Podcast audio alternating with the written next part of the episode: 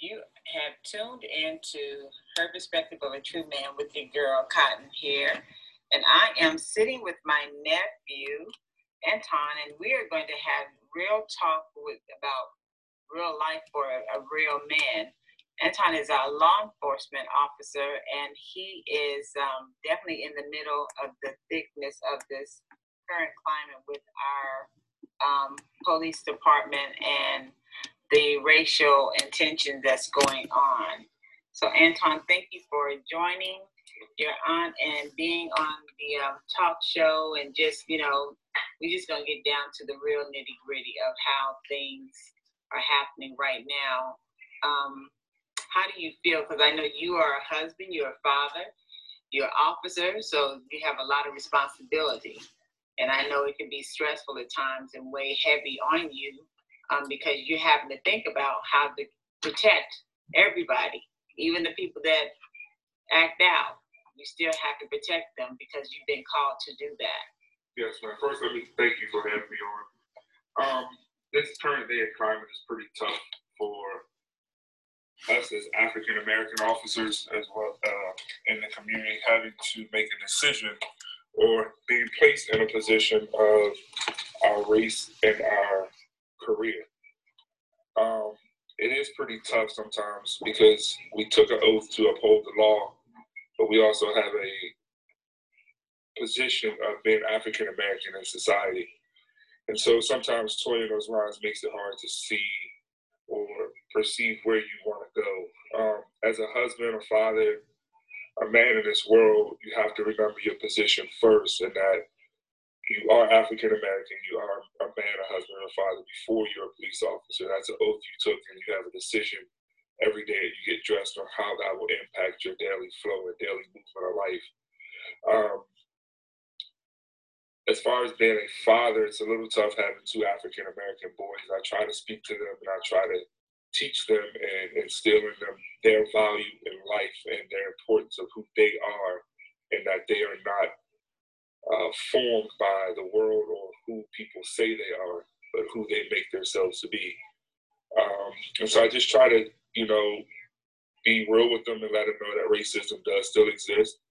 But in the flip, when you're encountering individuals as humans, you have to give them respect regardless of their race, their color, their creed, their origin, uh, their profession. They're still a human before they're African American or Hispanic or white or Asian, they're human. So address them accordingly, be respectful. You know, I teach them the basics, make eye contact, using appropriate language. Um, you know, yes, ma'am, no, ma'am, yes, sir, no, sir. Just because I feel as an officer um, that, you know, respect is given when, when respect is earned. And a lot of times people forget that we're humans and that we respond according to how we're spoken to or how we're dealt with as well. Right. And that setting aside the badge, I tell people all the time, my favorite line and when I'm training guys is that I make the badge and gun, the gun and badge doesn't make me, meaning that that's good. Um, just because I have this badge doesn't change the person that I am and how I interact and how I deal with people. I have to set the image behind the badge when dealing with the community. So people have to understand that we aren't the badge. You know, we are individuals who decided on a career to 98% of us make an impact in a positive direction, not a, a negative direction. So, you know, being a, a, father, again, I just try to, especially my boys, I just try to make sure they understand that it all starts with mutual respect, regardless of who the individual is. So when you were growing up, and you know, I know your parents are still married.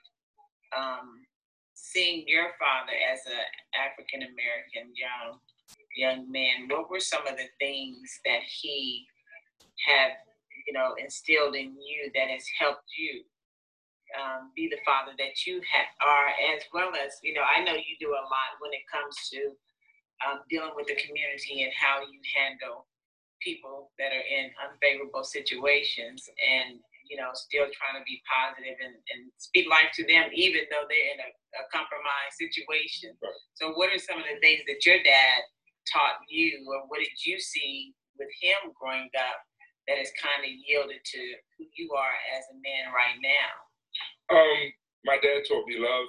He taught me dedication, loyalty, hard work. Uh, not that all was right, uh, I just be honest, but a lot of what he taught me, what he knew. Um, he taught me what he was taught. And today I just build on that and try to make it better for my kids. Um, my dad taught me about respect, respecting people for who they are. And again, I, I say respect will get you everywhere. Um, if you give a person just mutual respect that they're earned or that they deserve, then they will respect you back and they will, you know, maintain an environment of peace. Um, but my dad really taught me how to be a hard worker. Um, he really taught me how to be a provider and set a foundation for my family. Um, and just it, racism has been around, but I don't. When I was younger, it wasn't something I was really taught to look out for. Um, you know, obviously growing up in Prince George's County, you know, it's a highly African American populated community where you don't really see it as blatantly as you do now for some reason. Um, it's just, I guess, comes with the video footage and you know people being more observant and vigilant to what it is that's taking place on taking place around them. Um, so I really wasn't taught much about racism. Um, I, my grandfather is Irish, uh, and so it just as far as him teaching me about being a man, it was more about my responsibilities as a man, not much uh, historical insight on what to prepare for in society. So even though I'm, you know, of age of 37 currently, this is some of this stuff is new to me. I knew racism existed, but I never imagined racism existing within our law enforcement community. Yeah. It's pretty tough to know that I could be working side by side with someone who is a racist, but they put on a front me to just give an image that they're not. And that's because we were always taught and raised as kids to trust the police and believe in the police. So when we now hear that the ones we entrust are the ones that's that don't like us, how do we entrust put yeah. trust into those individuals?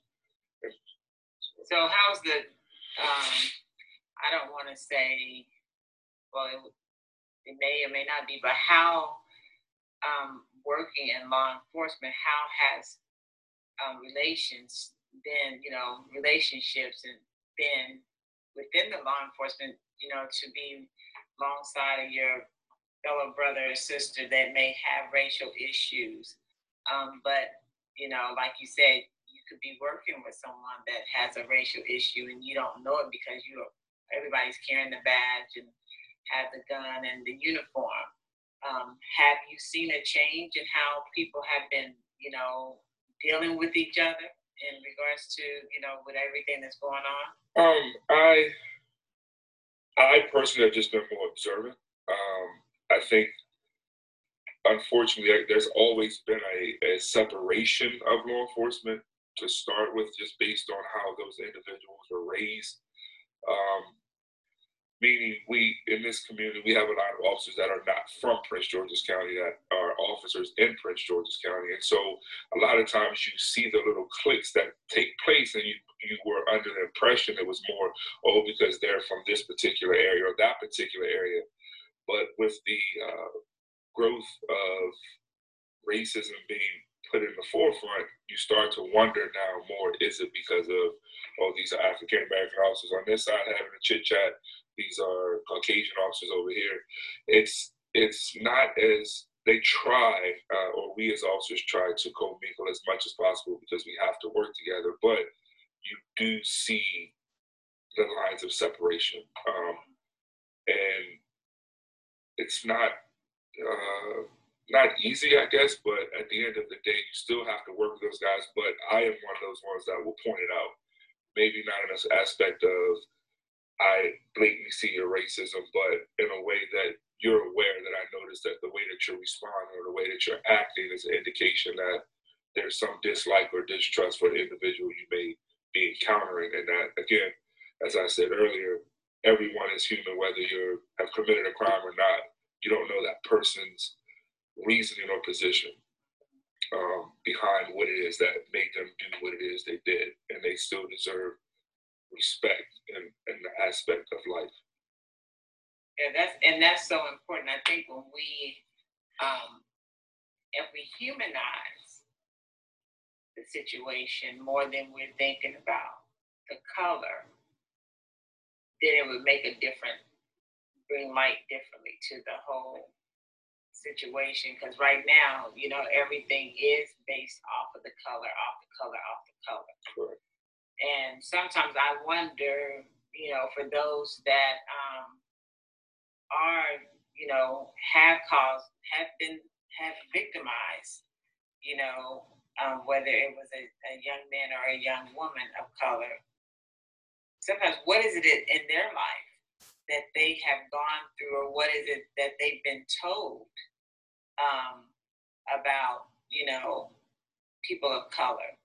And the other piece that I, and I said this the other day, I said, you know, yes, it is not great that things are happening the way they're happening, but also it is not great because I need us to say Black Lives Matter in our community when we're victimizing each other. Exactly, I agree. I think that's my biggest thing. You know, we're we're yelling about the police, and because the police is a, a white officer or whatever the nationality is of the person, but we don't we don't say Black Lives Matter in the community when we do things to one another. I totally agree. So that's something that I kind of feel like well, people treat us the way we treat each other. Treat ourselves, correct. You know, so if they think you treating each other like savages and that's how you're gonna do and you popping off with your people and your community, when I come into your community and I'm trying to bring some peace or trying to correct something you start popping off at me, guess what? Then I'm going to respond and act the way you all respond and act to each other. Sure. And I know a lot of people be like, well, that's not, I understand that segregation is segregation. But when we're talking about racism, we have racism amongst one another. Yeah. it, it, it, it's, not even anything to say to d- debate. Right. We have racism amongst one another. Right. You know? So how do you, you know, how do you see um, how can we fix that? Like, what is it that we can do, really starting in the community, um, to start loving one another and to really stop putting so much pressure on a person or trying to take advantage inside the community because you know there's people you can hear on the news where somebody's robbed 85 year old lady snatched her purse hit her in the head you know and she's fighting for her life, you know, or just do some crazy stuff to other people, you know, and then they want the, it's like they want the community to be okay with it, but then we say Black Lives Matter. So when are we gonna have Black Lives Matter in, in our community? Totally, and I, I agree. I say that all the time that we have to, if if Black Lives Matter, as you said, we have to make that a wholehearted statement. Whether it's, you know, inner community crime, we have to take back our communities and patrol our own communities. Um, you know, it's kind of funny as an officer that we'll go around in the community, we'll patrol the community, we'll tell the young kids, hey, don't hang out, you know, this is not a good spot to hang out, or it's late, you need to go in the house, you know, why are you out here at 12? I mean, I've had calls where about two months ago, I had a 13 or 15 year old kid shot because they were outside gambling. 10:30 at night, their mom runs across the street crying for her son. Why wasn't he in the house at that time? And so we have to be more responsible. You know, I'm not that old, but you know, back in the day, they say when all the neighbors in the community were were the parents. It wasn't, you know, don't say anything to my child, don't do this, don't do that. So we have to take back our communities, and you know, you see the post on Facebook all the time that says, you know, the police don't have to deal with you if you weren't doing something illegal or against the law. So if you police your own community and keep your own community on the up and up, then we don't have to come around. Trust me, it's a lot of times we don't want to get out the car in 95 degree weather or torrential downpours to have to handle something that you as an adult could handle. Um, but as a man, I believe it's always been my belief that a lot of times these situations occur because there's no male dominant direction in the household. And without any, you know, a mom is always going to be a mom, but a mom is a very caring, loving, and passive person who tries to fill the void of a dad, but can never fill the void of a dad. And I feel like a lot of times our youth are being distracted by the fact that there is no dad, and then the individuals in the community that are of age to be impactful are doing the same nonsense or teaching them the nonsense of what it is to be or the perception of a man. Yeah. Um, and unfortunately, our young boys are being misled uh, and misdirected. And then when you have officers or just or men in in a whole that want to make an impact and may not be in a career like myself that is uh, visualizes something productive or visualizes something of someone that cares, you don't get the opportunity. When I took this job or career back 10 years ago, my ultimate goal, and I prayed to God to put me in law enforcement, was to make an impact in the community and change the perception of law enforcement with citizens that is not working out too well. and I just say that because of the one or two bad apples that have caused this community, caused the community to see us in a different light.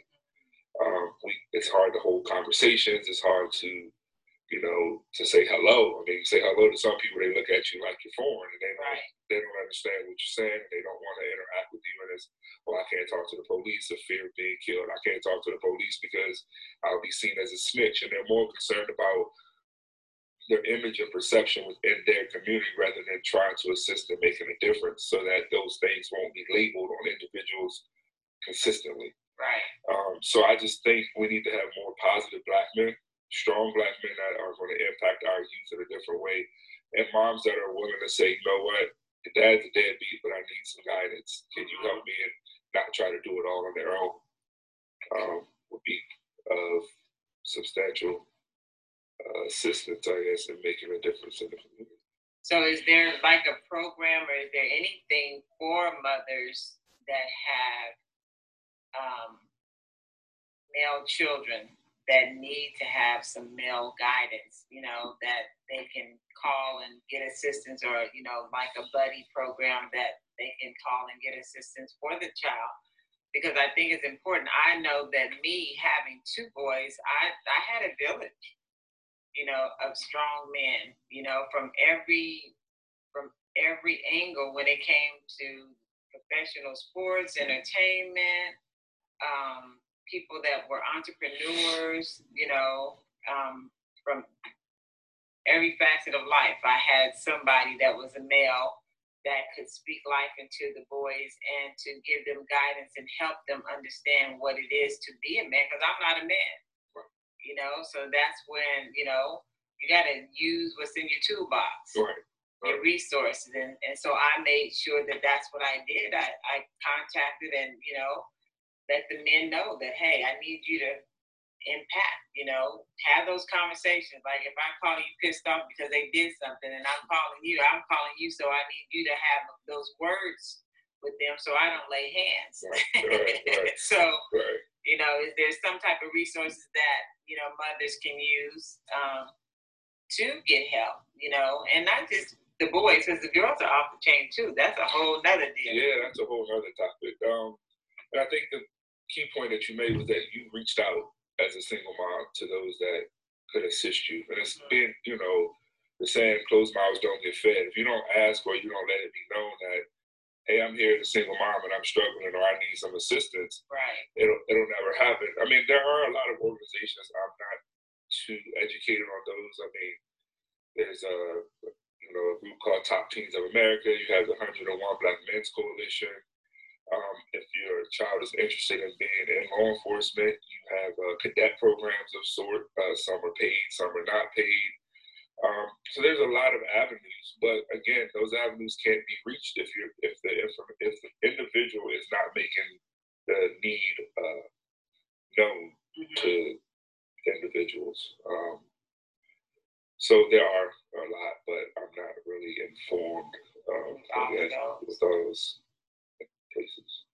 So right now, what um, what has your experience and your experience been as a father?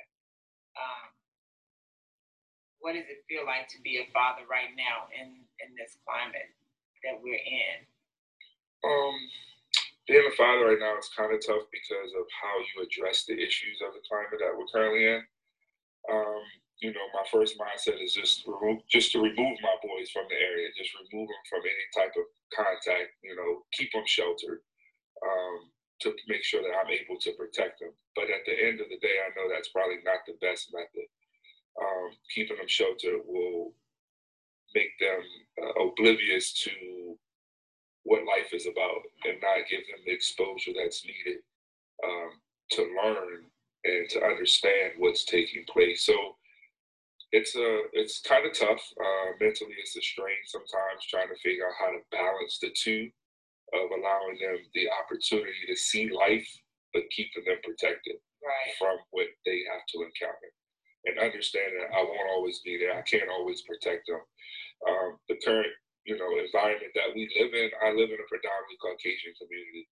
Um, and luckily, uh, it sounds crazy. My kids haven't been, been, been exposed to some racial statements or some racial uh, condescending communication, mm-hmm. uh, is what I call it. But they handled themselves well. They understood that the individuals that say they're kids and they're only saying what they've been taught by an adult.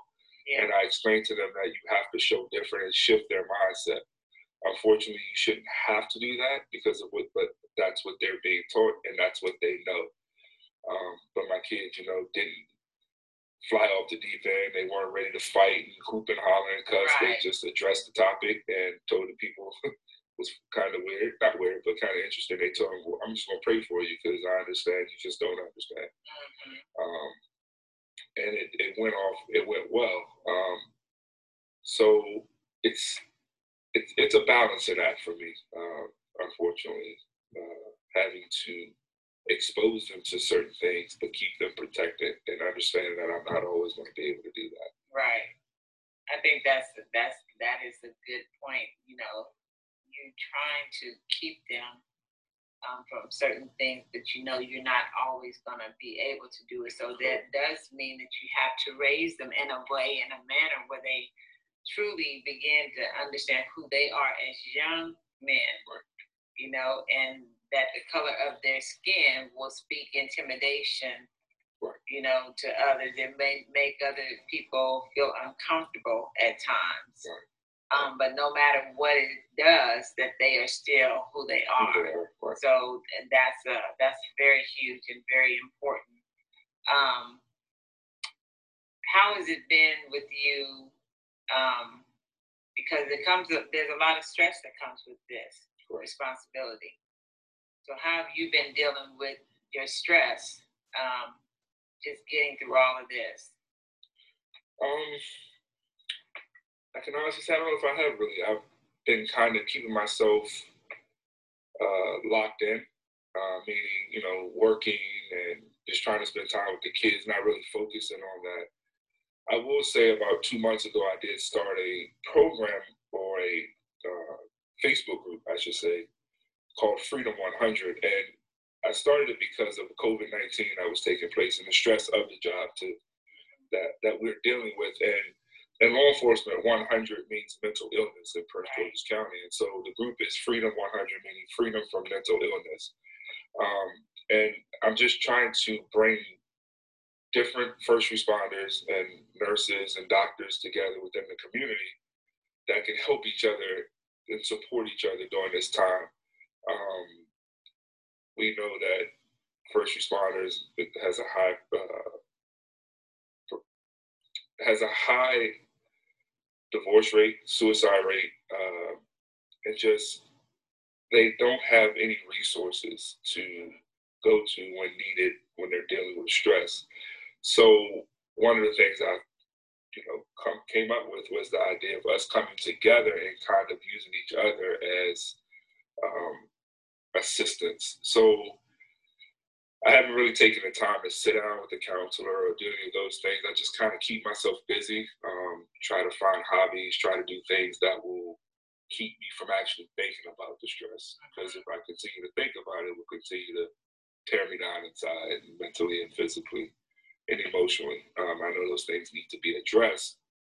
Um, but as you know, sometimes it's tough for us as officers or individuals in law enforcement, especially because when you start seeking or saying you need to speak with the individuals regarding the stress and strain, it starts to become, oh, is he mentally stable? Is he able to carry a firearm? Is he, and so now you start risking the, Yeah. the, the propensity of losing your job or being put on desk duty or, you know, all these things until you have a mental evaluation and, you know, going through this process. So sometimes we just, as they say, just try to eat it and keep it going so that we won't lose the, the career uh, and the ability to take care of our families.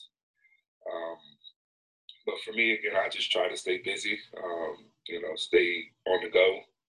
Um, and spending, I've been working on spending more time with the kids and the family and um, just kind of focus, redirecting my focus from the stress of the job. Yeah, that's interesting because I think a lot of people, now that you say that, a lot of people are probably keeping their head down and keeping it pushing and trying to do something to relieve themselves of the stress because, as you said, then you they start labeling you on your job. You know that you need to be mentally evaluated, take you through all of this, and for people that love that being an officer was their career path, like they love being an officer, but at the same time, you know they may need help, Correct. you know, and will not do what they need to do because of the stigma that it may have, Right. you know, and um, it could put their job in jeopardy for some people. Correct. And then this is where you get the, I feel, due to the inability to obtain those resources that are needed for counseling and, and mental uh, health, is then when you get the responses that we get amongst law enforcement within the community because it's so much bottled up energy, it's so much bottled up emotions that it's that one time that you just explode and people don't understand what it is that we deal with Right. uh, you know, on a daily basis. I say it's one of the only professions that you wear a multitude of hats. Mm, Um, marriage counselor, accident reconstructionist. Yeah, you know, it's the, it's just a ton of things you do, and people don't understand. And you're bouncing from call to call, dealing with different things, and you're all expecting the same response, not knowing what we just dealt with. Right.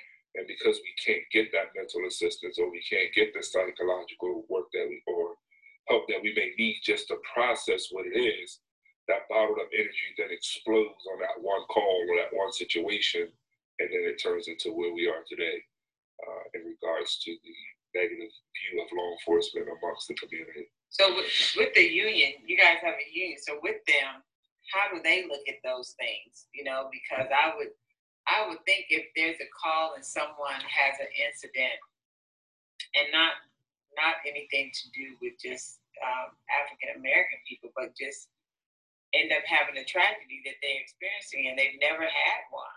Right. You know, what are the, some of the things that the union may be doing or, or should be doing to assist? You know, because I think it's a fear of when you know that you're being watched or someone is saying you have to do certain things, that the fear of losing your job and, and not having the job or having the job and not having the same position um, can cause you to to justify, you know, your thoughts why you shouldn't do it. Like, you know, just thinking about the guy with Floyd, um, he had 17 recommend, you know, recommendations and reprimand being reprimanded 17 times, 17 times. And somebody didn't think, hey, what's going on? Because I strongly feel that there's something after that first incident, whatever triggered that first one, and not handling it has allowed him for 17 times be reprimanded. Right. So, you know, how does the, how does your union deal with with all of that? I mean, normally the only time we would seek a psychological is after a departmental shooting, once you're involved in. Um, but normally, just tragedies, seeing a, a shooting or a car accident with a person decapitated, or so we don't. You just you handle that call and you go to the next. There's really no debriefing. There's no um, communication about it. Hey, what happened? What did you see? You write a report and you go on to the domestic Wow. you know, one thing, the difference, and I don't know, I was a volunteer firefighter for years, and I do know with the fire department, when I was there, if you had a critical incident, we had a house fire with a dead person or something, they had a departmental debriefing and, and the opportunity to seek counsel. In the police department that I'm aware of, never seen it, doesn't happen. Wow. You just transition from one call to another. You can transition from a car accident with a decapitated head right to the somebody used my identity for fraud, and then you go from that to a domestic where a lady's been beat up and stabbed by her. It's just you just continue to go through the process. So, and, yeah, so you got PTSD on the job all day, all day. That's wow. But then if you go, you risk the the you just risk the what comes with it. Whether again that could be death duty, that could be okay, go see somebody, that could be oh now you gotta have mental evaluations every, you know, 60 days or whatever the department finds necessary. If, if you're an officer that they don't like or they're trying to get rid of, it will make it very difficult for you. Wow. And so, um, like I don't know the, the, the depth of this individual, George Floyd, is 17. I don't know if they were just complaints, if they were substantiated, um, or what what came from that. But I do agree that if you see an officer who has a consistency of use of force that are, you know, exceptional, exceptional, uh, that there should be some form of, or in most agencies, there are some form of counseling sessions that take place with the command staff and, uh, you know, processes put in place to make sure that you try to you know, minimize the use of force. But on the other part, it depends on what area you work in. It depends right. on what community you're dealing with. It depends on, you know, many factors. You know, when people see on 17 complaints, how many of those were substantiated? How many of those right. were legit uses of force where I had to use use of force um, in order to uh, make an arrest or complaint? Anyone can make a complaint. That's the crazy part about right. it. You know, right, wrong, or indifferent on that individual's part. They can go to jail and do, you know, 10 years in prison and still file a complaint was found guilty of the crime they committed.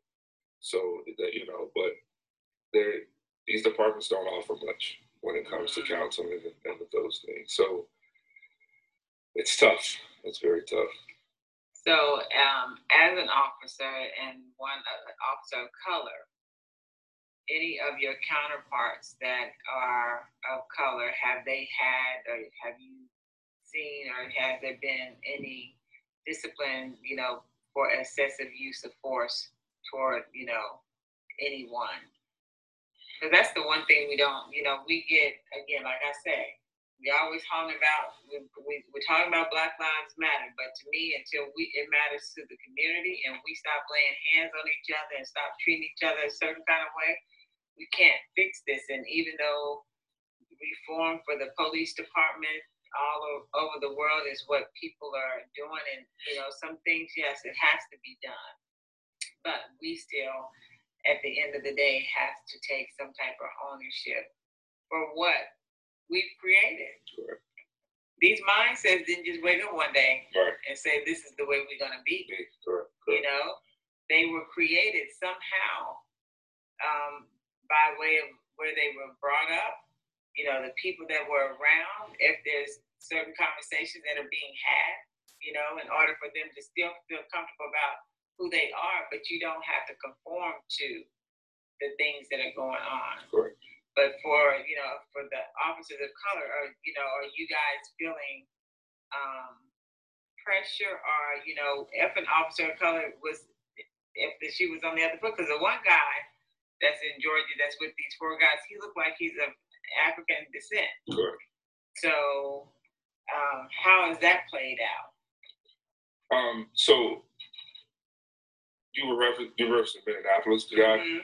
The funny part about that guy is he was only on the job for four days. I know. And the officer that is being charged was his field training officer. But to backtrack, I, I don't in my department uh, excessive use of force are very low, if any. Um, I just did some stats not too long ago. I had to send up a report through the state of Maryland, and we had no use, excessive use of force. It's unfortunate because we have unfortunately had to take a position of backing away and or being very cautious and cognizant of what it is that we're doing and second guessing what we're doing. And so we have either taken a position of we're going to do the very bare minimum, just enough to know that we're here, um, or we're just in a position of not doing anything. Mm-hmm. Um, and it puts us in a position of safety for officers because we have to second guess what you're doing as a law enforcement officer. Having to make a split second decision, it can cost you your life or someone else's life.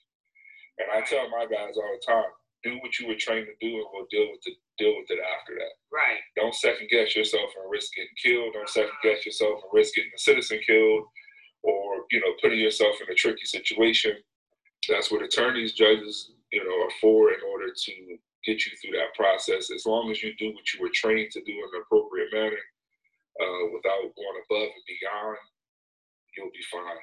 Um, so again, the use of force in my department or excessive use of force are very low. Um, like I said, if any, I think we've had maybe one in the last two years. Okay. And nothing came from that. Okay. So, uh, same the guy that you know, gentleman in Minneapolis, on the job, four days. Four days, and you walk into that. Correct. Um, I, I I can't even imagine what he's thinking or how he's feeling. Um, to be put in that place and having to, you know, do what somebody else is telling him to do and him not knowing really because that's like you said, he's the person that's training him. Um, when you had trainees, what are some of the things that you do to try to make sure that they stay safe, but also make sure they're not making mistakes that may cost them their badge? I'm continually talking to them, communicating with them. I'm pointing out throughout the training process, because I had trained quite a few officers, their mistakes at that time. When they when we clear that call or we, you know, leave that scene, I literally sit, we'll pull over and we'll break down from A to Z everything that was done, whether they felt they did it right, if they could have done it a different way. Um, and I let them know that whether they were right or wrong in that position instead of and I would never put them in a position that I wouldn't want to be in. Prison is not for me. I may lock people up, but I'm not going to prison.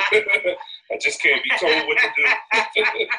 so he said, I may be locking you up, but it is not my it's call. not my place. I go in there for two hours, type up paperwork, and I gotta go. So I never I know they're watching me as a veteran officer, so I make sure that I do the best that I can to abide by the book. Um, we all deviate, we all have flaws, we all make mistakes or make poor choices. But at the end of the day, my biggest word is articulation. As long as you can articulate what you did, why you did it, and how you did it, and that you were trained to do it, and this is what happened, the result of that, you're fine. Right. You'll normally, you know, 85, 90 percent of the time, you'll be you'll be good to go. So I just make sure that when I'm training, I train my officers by what I know um, and what's right. And again, we may get into a scuffle, we may get into an all-out fist fight and a brawl with the suspect. But at the end of the day, your job is to apprehend, put handcuffs on them, and get them to wherever they need to go. Not to dehumanize them, not to kill them, and not to place them in a position that makes them feel less than. Right. Um, so just making sure that I show them the proper way to um, be a police officer Okay. and have a longevity. And I always tell them your job when you come in here for 12 hours is to make it home by any means necessary. I'd rather, as they say, I'd rather be tried by 12 than carried by six. You know, Right. your job is not to intentionally kill someone, but your job is to make it home at the end of the night by the training that you've received um, in the academy, which is 26 weeks. Field training is another three to four months. Um, so you have plenty of training, and we do annual training. So just making sure that I show them what I know the correct way to keep them out of trouble. That's good. That's really good stuff. You said you'd rather be tried by twelve and not and instead of being carried by Carried by six. six, I'm going home. Yeah. Now, if I catch an excessive force because I had to go home, then I'll just flip burgers for the rest of my life. But Yeah. I'm going home. So you will make it home. There will not be a pit stop anyplace else. So how about um for the a lot of these, you know, the riots that's going on, what have you seen um out here in the middle of all of this? Like what I know there's a lot of young people, and young millennials, you know, and so it's a thing about um being muted, you know, feeling like that they need to have what they need to say. And it's true, we all need to be able to say what we need to say, but um, my disheartening is the fact that they're destroying businesses in order to say what they want to say, and not knowing that you're putting somebody else out of work. Correct. We're already in a crazy situation. Now you just, you know, have extended that for someone that was just about to go back to work. Because when all this stuff happened in DC, people were literally going to work that weekend. Wow. they were going back and, and part of phase one to go back to work and, you know, the restaurants and different things. But, um, yeah, what are you seeing that's going on out here um, in the streets when it comes to that? Um, nonsense there's a difference between protesting for your rights and protesting for what you believe in, and looting, rioting, and acting a complete fool. Um, I'm a wholehearted support of protesting for your rights in a peaceful manner, which we, your constitutional rights gives you the ability to do so.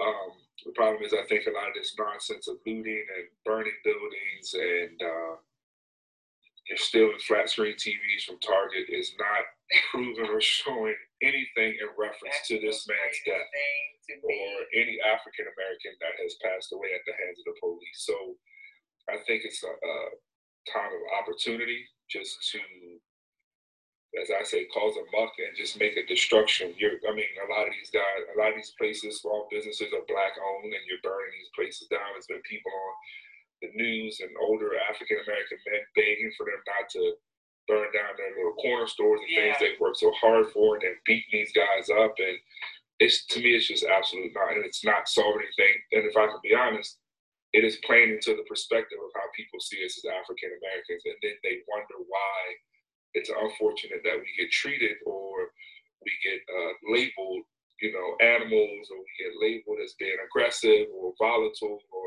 all these negative labels but we give them the, the perspective of that's who we mm-hmm. are when you're trying to stand your ground on what you believe. Um, there have been many peaceful protests uh, that have went well, but a lot of times, and then on the flip to that, or adding to that, I should say, is, you know, some of these things that are occurring in the looting aren't African Americans. Right.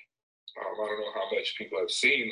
They have video footage of Caucasians burning buildings down and then trying to say we African Americans have done that. But again, because we have put ourselves in a position to allow them to throw that on us because we are out here doing some yeah. of this nonsense. Um, and it's interesting because they've been doing it for the last few years. Freddie Gray, you know, the riots mm-hmm. in Baltimore, uh, Mr. Brown when he was killed. Uh, so it's been happening and there's been no change. So at what point are we as African Americans going to open up our eyes and see that we have to do something different to get a different right. response? you know. Um, so again, I just think it's absolute nonsense what's taking place with the looting and the riots and protests that I'm in wholehearted support of. Yeah, I, I do know that um, I was watching, I think I on social media one day, and these two young ladies were walking and they were videotaping these other two young ladies that were spray painting a building. And so the two ladies that were spray painting were not of African descent. So the two young ladies that were African Americans said to the one girl, I said, Why are you doing that? Like, why are you in our community spray painting? She's like, Because Black Lives Matter. She said, But this is not saying Black Lives Matter. This is saying that when you leave here, they're going to look at it as if we did this to our community not somebody came in and did it. She says, so you're not helping the situation when you're going around and you're looting and you're doing spray painting and putting all this stuff on the this graffiti. You're not doing anything. You're making people feel that this is how we treat our community, and this is not the way we do that. And I think a lot of times people don't, you know, those that are looting, taking, for you know, partaking in it, not looking at who's actually starting, starting the situation. Right. Right. You know, who actually starting that whole situation? Who is the one that kicks it off first? Right. To continue you know? to put a negative, yeah. negative image of limelight on us African Americans. And, and the more that they take down our communities and take away from us, the, the better some people feel. Right. Because then here we go. Gentrification roll right up in there. Now you're displaced, you have no place to live you know, there's not enough housing in the DMV for people that are homeless and don't have, you know, don't have, don't have, don't have the, have the means um, rent, you know, to have somewhere to keep a roof over their head. So now you have these old um, hotels that used to be a hotel are being used to house people. You have people just out here living on the streets with kids in cars. And the Caucasians will come in and rebuild these communities and make them entirely too expensive yes. for us to, yes. you yes. know, partake or live in. Um, and and that's my whole thing, you know, watching that, just thinking about once this is over with, what's going to happen what's going to be the outcome of all You know, because whoever had that property now, they no longer can afford it. If they didn't own the building right. and had no insurance on it, they're not going to be able to, you know, come back and rebuild. Right. You know, it's, it's like over in Baltimore when everything happened over there and they like lit the whole city. it was lit over there. Abandoned Exactly, but they lit it up in the community that they, you know, like they burned the CVS down, all that stuff, you know, like yeah, and and even you know with the guy the other night um, in Atlanta, they lit the Wendy's on fire. And it's a video. That was a Caucasian lady that did that. You know, which for what? What, what did Wendy's do to you to cause you to want to burn Wendy's down? Exactly. So it's in like, your own community. You're doing stuff. Why are you doing that? And then you want to make it look like we as African American people don't know how to take care of anything. We're selfish. We got attitudes. We got, you know, just not great people, period. But it is not us that is always igniting the fire for the stuff that we deal with, but it is us that gets sucked into it. Right. To believe that that's exactly what we are, who we are, and how we're supposed to act. Sure. So that is just a very um, that's that's very big. It really is. So my next question to you is, if you could speak to the the young man um, or even go back to yourself as a teenager. Knowing what you know now, the experience that you you've had, um, not only you know being a young African American man, but being a man in this climate where racism is very prevalent, and especially when it's at your door, um, because you are an officer.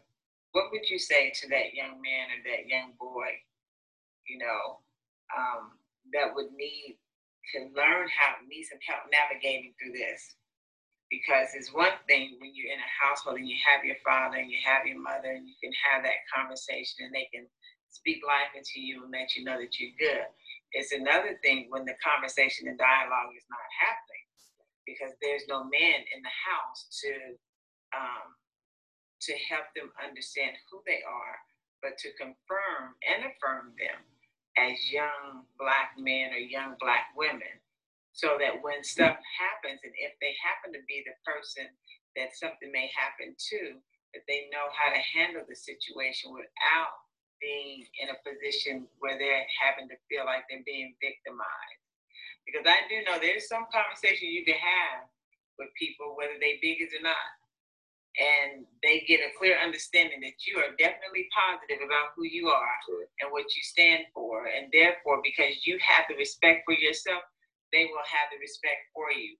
There's some people that just have a hard time. And I can recall when I was growing up in, uh, in high school, in my last year of uh, high school, um, I met a friend. I was I could have graduated my junior year, but my counselor said, Well, Rhonda, why don't you go ahead and take a trade so you can have something to fall back on? And I decided to do cosmetology.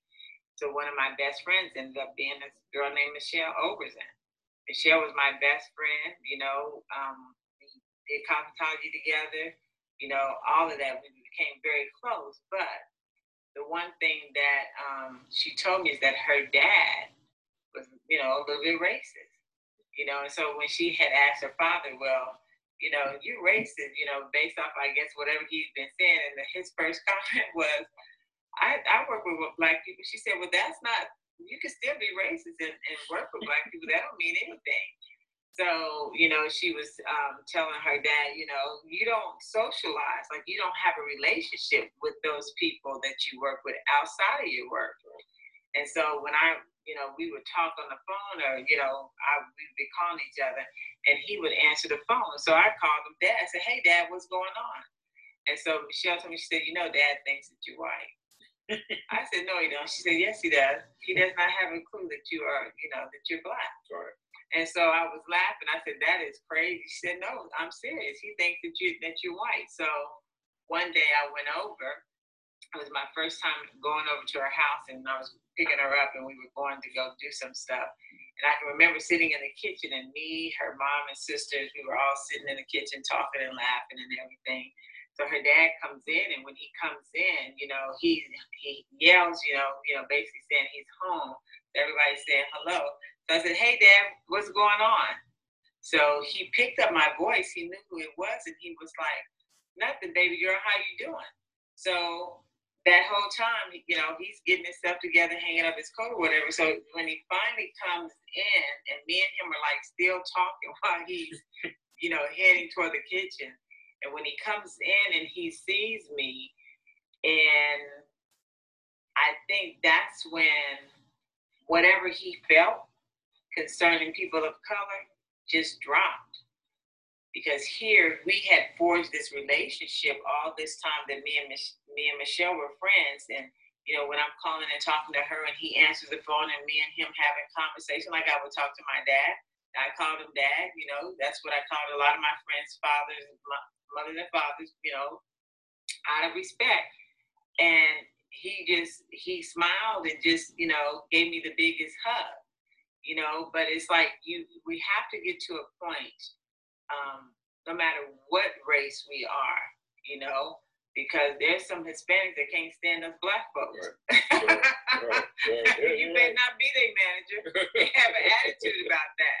You know, so we deal with this all the time, but I really believe that truly based on your exposure, how to handle, you know, segregation and situations and racism and, you know, people just being biased about whatever they believe.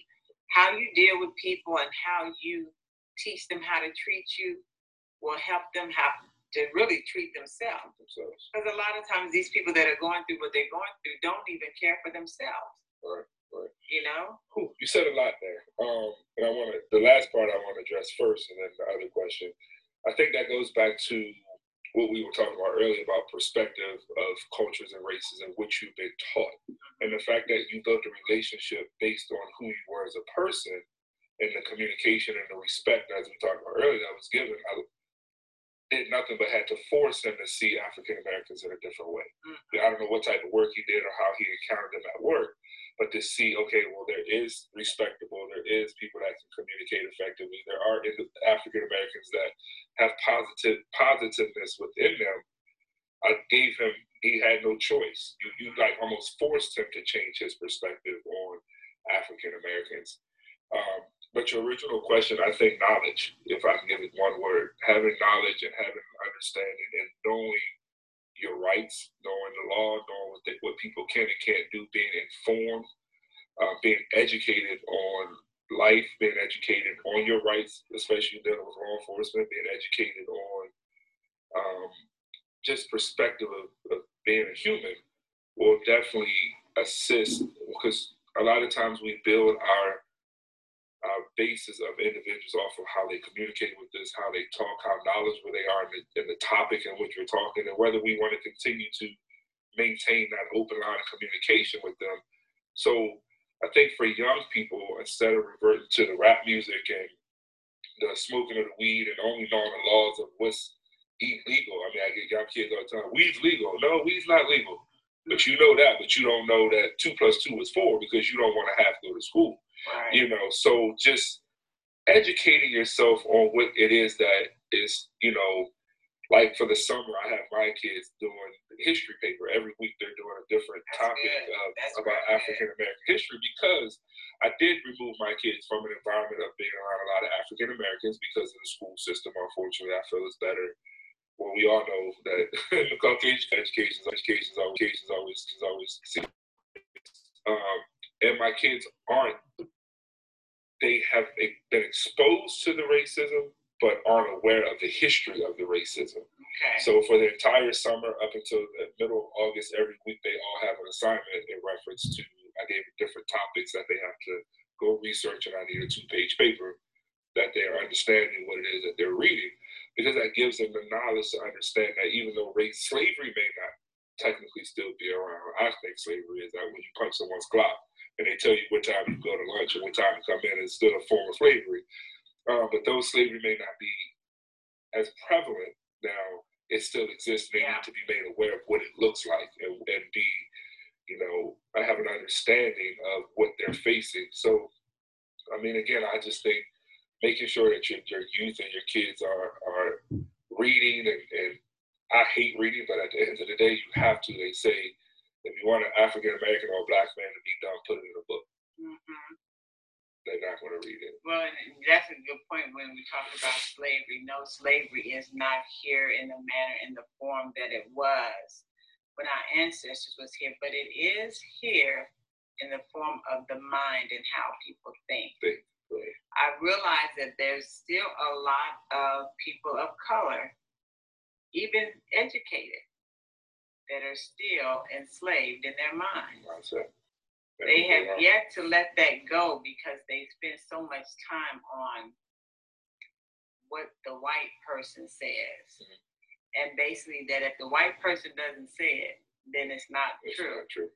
And that's when you are enslaving yourself because you're conforming to what the white man is telling you to conform to instead of you taking and getting the knowledge and understanding for yourself and to be able to intellectually talk to the white person or whoever it is based on your information. Right. And that's what causes people to dumb down, not stand up for what they know is right because they don't want to be ostracized. They don't want to lose something for being right, but they will stand in, stay in something from being and knowing it's wrong. Right. And so I have a real problem with that. You know, I ain't never been mad. If I lost my job because I was good and I was right, then that's a good way to lose my job. Uh, and I can piggy that right now. You know? I'm currently suspended from work yeah. because I stood up for what was right and I stood up for other officers and didn't allow things to transpire. But it's interesting you say that because we tend to think because somebody can articulate their words correctly that the information that they're being given is accurate. Mm-hmm. And I, have worked with a couple of individuals like that, and I had to tell them, I, just because you say it don't make it right. Right. Now I may not know, but I'm gonna go find out. We had this conversation the other day. Once I'm informed on what the topic is, that I mean, I'm not a politician, so I don't follow politics. So right. you can tell me anything, and if I don't go look for it for myself, then I won't know if it's true or not, and I'm not going to just believe you because you sound good and you put the right words together, yeah. and it flows out of your mouth like you know what you're talking about. You know, so we I agree that we can sometimes enslave ourselves because we don't. Again, we don't want to go seek the knowledge or the understanding or the information to be able to say, "Hold on, brother. Hold on, sister. Yeah. You're wrong. That's not what that said. That's not correct." And so we just take what people say and we just it at face yeah. value. And that's crazy because I've had um, people of color that when I tell them something that's benefiting them and that's going to help them get to the next level, they're looking at me like I said something crazy. crazy like that's right that's, that's not right. That uh, no, Miss Rhonda, this that no, Miss Cotton. That, okay, but later on down the road, let a white colleague say the same thing I said, they going they run back to me like they just heard like they've gotten the best news of their life. Right. And so then I'll stop and say, Well, I just told you that a few months ago. Actually, you could be a lot further than you are now if you would have listened then. But because of my skin color is not light enough, right. then you think that what I'm telling you is wrong. I've been doing my job for years. I know what's going on. And the fact is, I don't let people just talk to me any kind of way. Right. You know, I'm not enslaved, so I'm not walking around here like I got a slave mentality. But that is one of the things that I think, you know, um, when we talk about being unmuted and talk about, you know, people saying what they want to say and trying to do what they want to do. A lot of that is the fact that mentally they have enslaved themselves to a thought. You know, um, a young man said, "Well, the white people, the white man got me down, or the white man this." I said, well, ain't no white man in my house. Uh-huh. I don't think a white man waking up in your house either to tell you anything. It's a white man. It's so the fact is this: if you take and you still talking about something that people used to say, back when segregation it was really, really hot and Martin Luther King and were rolling and doing what they had to do. That's back then. Right. We're not back. Segregation is still around, but it ain't the way it was then. Right.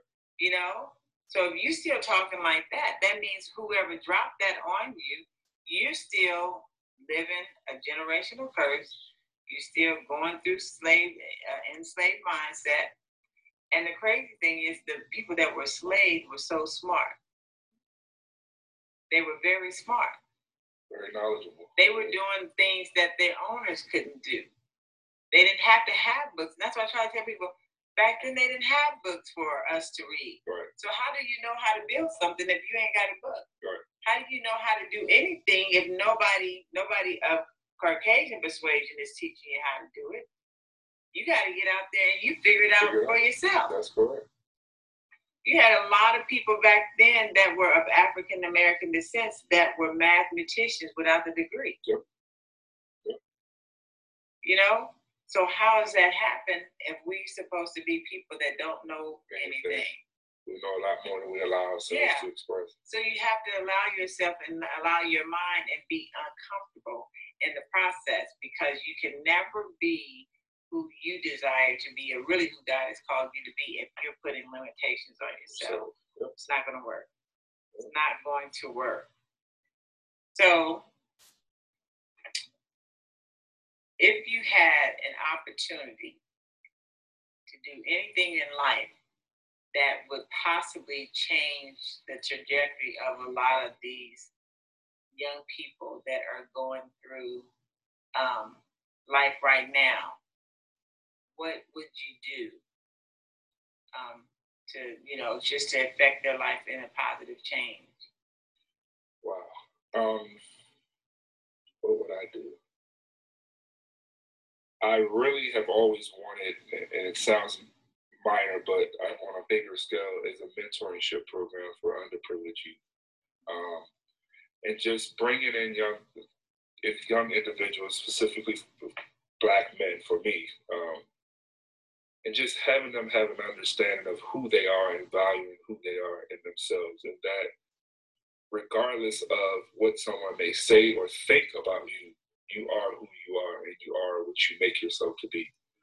Um, I've, I've always been wanting to be, I wouldn't say a public speaker, but just getting out in the community and being able to connect with our youth. Um, and again, I said it earlier, that was my vision when I went through the police academy, when I prayed to God to put me on a police department. I asked to be put on a department in the hood. I asked to be put on a department where I could impact my people, um, communicate with my people. Right. But it's a little bit difficult because of the individuals or officers that have become before me and the relationship that is not there, trying to rebuild that. And it's quite ironic. I have a lot of guys that I do encounter who have been locked up, who have who sell drugs, who do criminal activity, but when they see me, they give me the utmost respect. They they say, "Man, you're the coolest guy. I don't even usually talk to the police, but I'll talk to you. You're down to earth."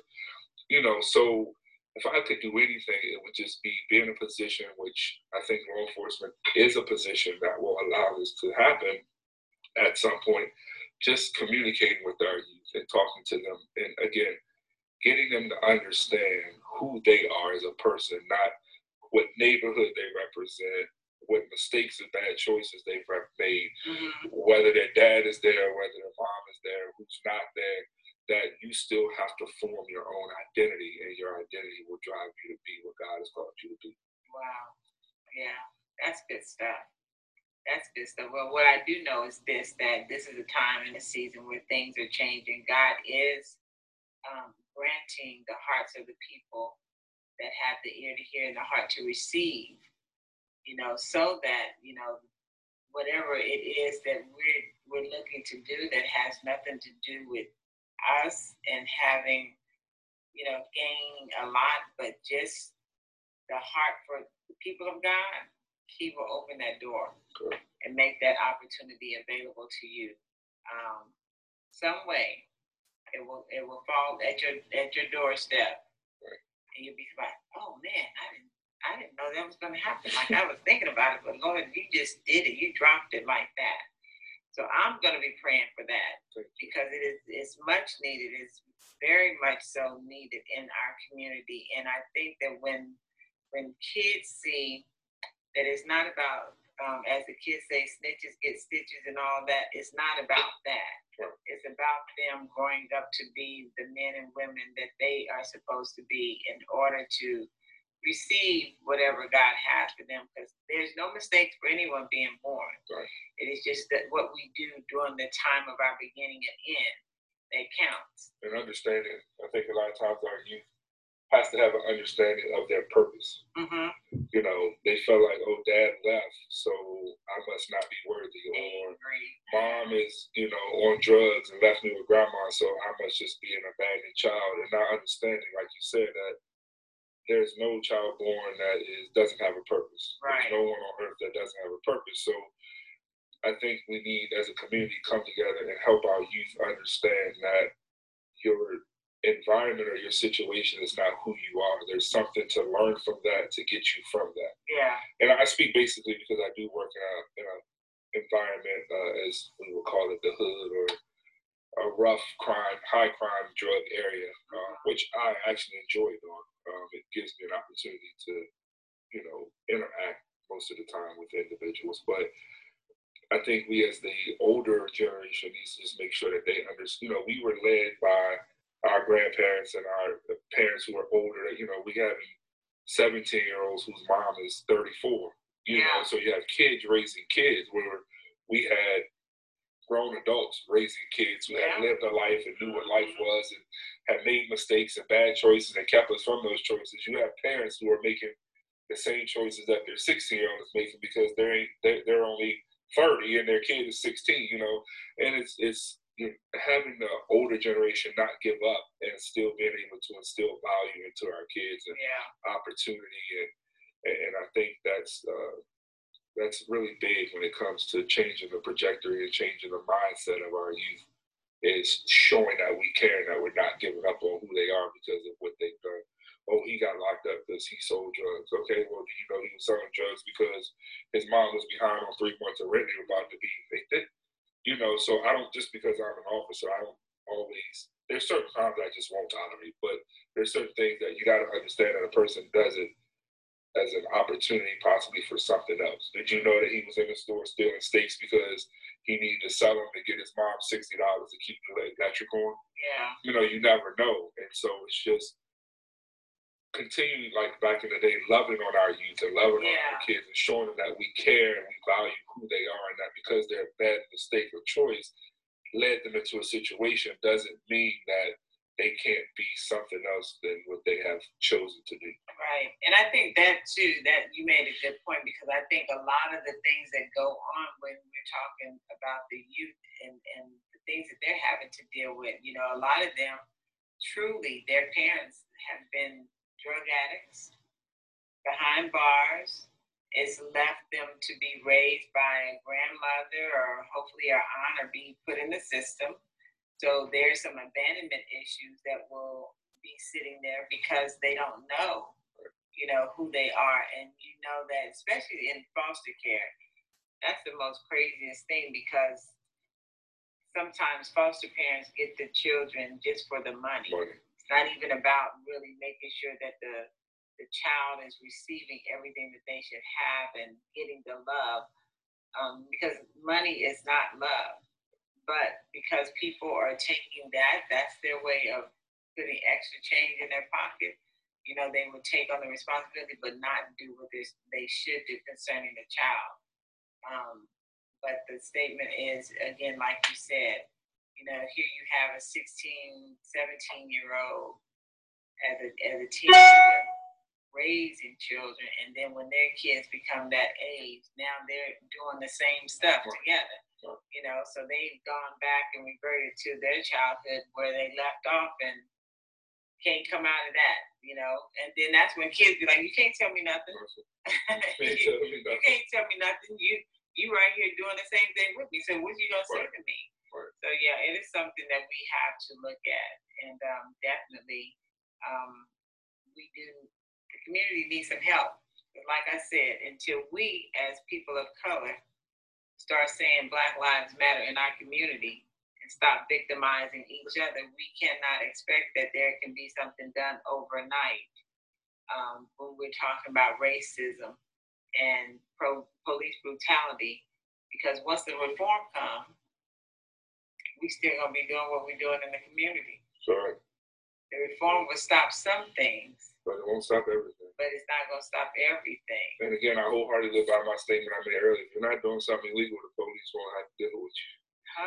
So take over your own communities, police your own communities, and allow our interactions when we come into your communities to be positive. Right. And that we're not coming there because someone has been shot. We're not coming there because we're getting calls that it's 30 people on the front stoop gambling or, you know, they're out selling drugs out of an apartment. Let it be because we're having a community event. We having a DJ and we dancing in the middle of the street together and we having right. fun and doing things that are going to bring a positive light on that community. Um, you know, I just a quick blog. I just we have a community in the neighborhood that I patrol.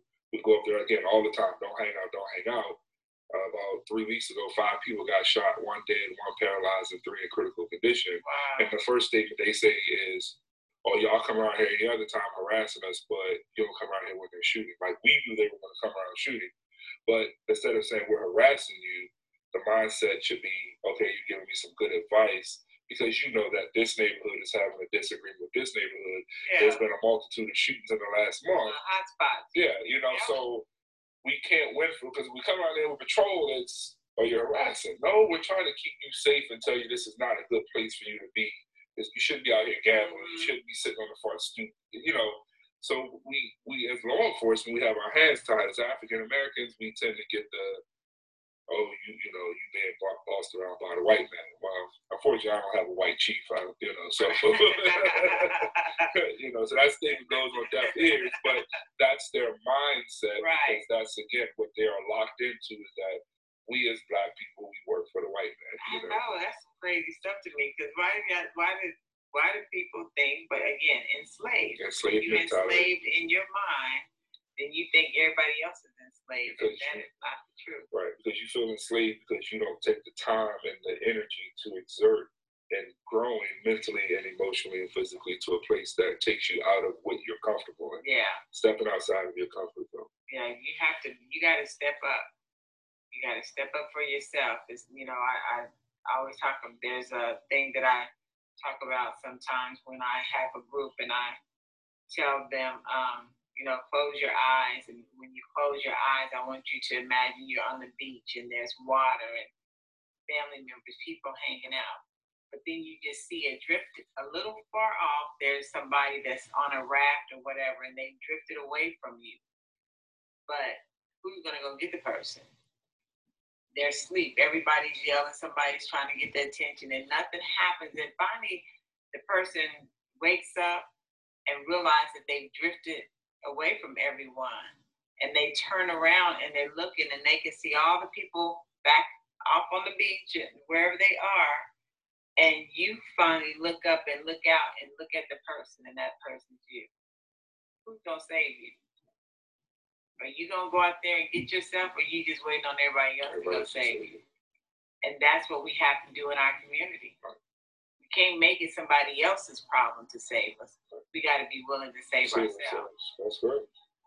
and that's how we that's how we get our community back. That's how you start realizing Black Lives Matter when you decide that you're going to do what you need to do for you, which will eventually trickle down if we all are doing and walking in the same direction. Well, nephew, this has been a good conversation. Yes, it has. I am grateful that you came to join me today and let us have this this dialogue about the communications of um, you know the social injustice that's going on right now and you know what police are you know cops are going through and you know having partners um, in the law enforcement that are of caucasian you know and you being of a, a man of color and how all that has played out and just you know how you're looking at things um, like i said i'll be praying that you know, God bless you where opportunities will come along for you to have a program to mentor, you know, um, the young African American men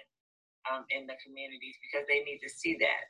They need to see that that it's not just about being a cop, but what you can get out of it and help them change their ideology as to what a man looks like. You know, dad may have walked away, but God puts a whole bunch of other men on this earth that you can grab something and take look a bit some nuggets Correct. in order to change your life. Correct. So thank you for joining me Thank today on her perspective of a true man, real talk with real man, and I can't wait. We'll have to do this again. Yes, ma'am. I am out. This is Cotton. Thank you.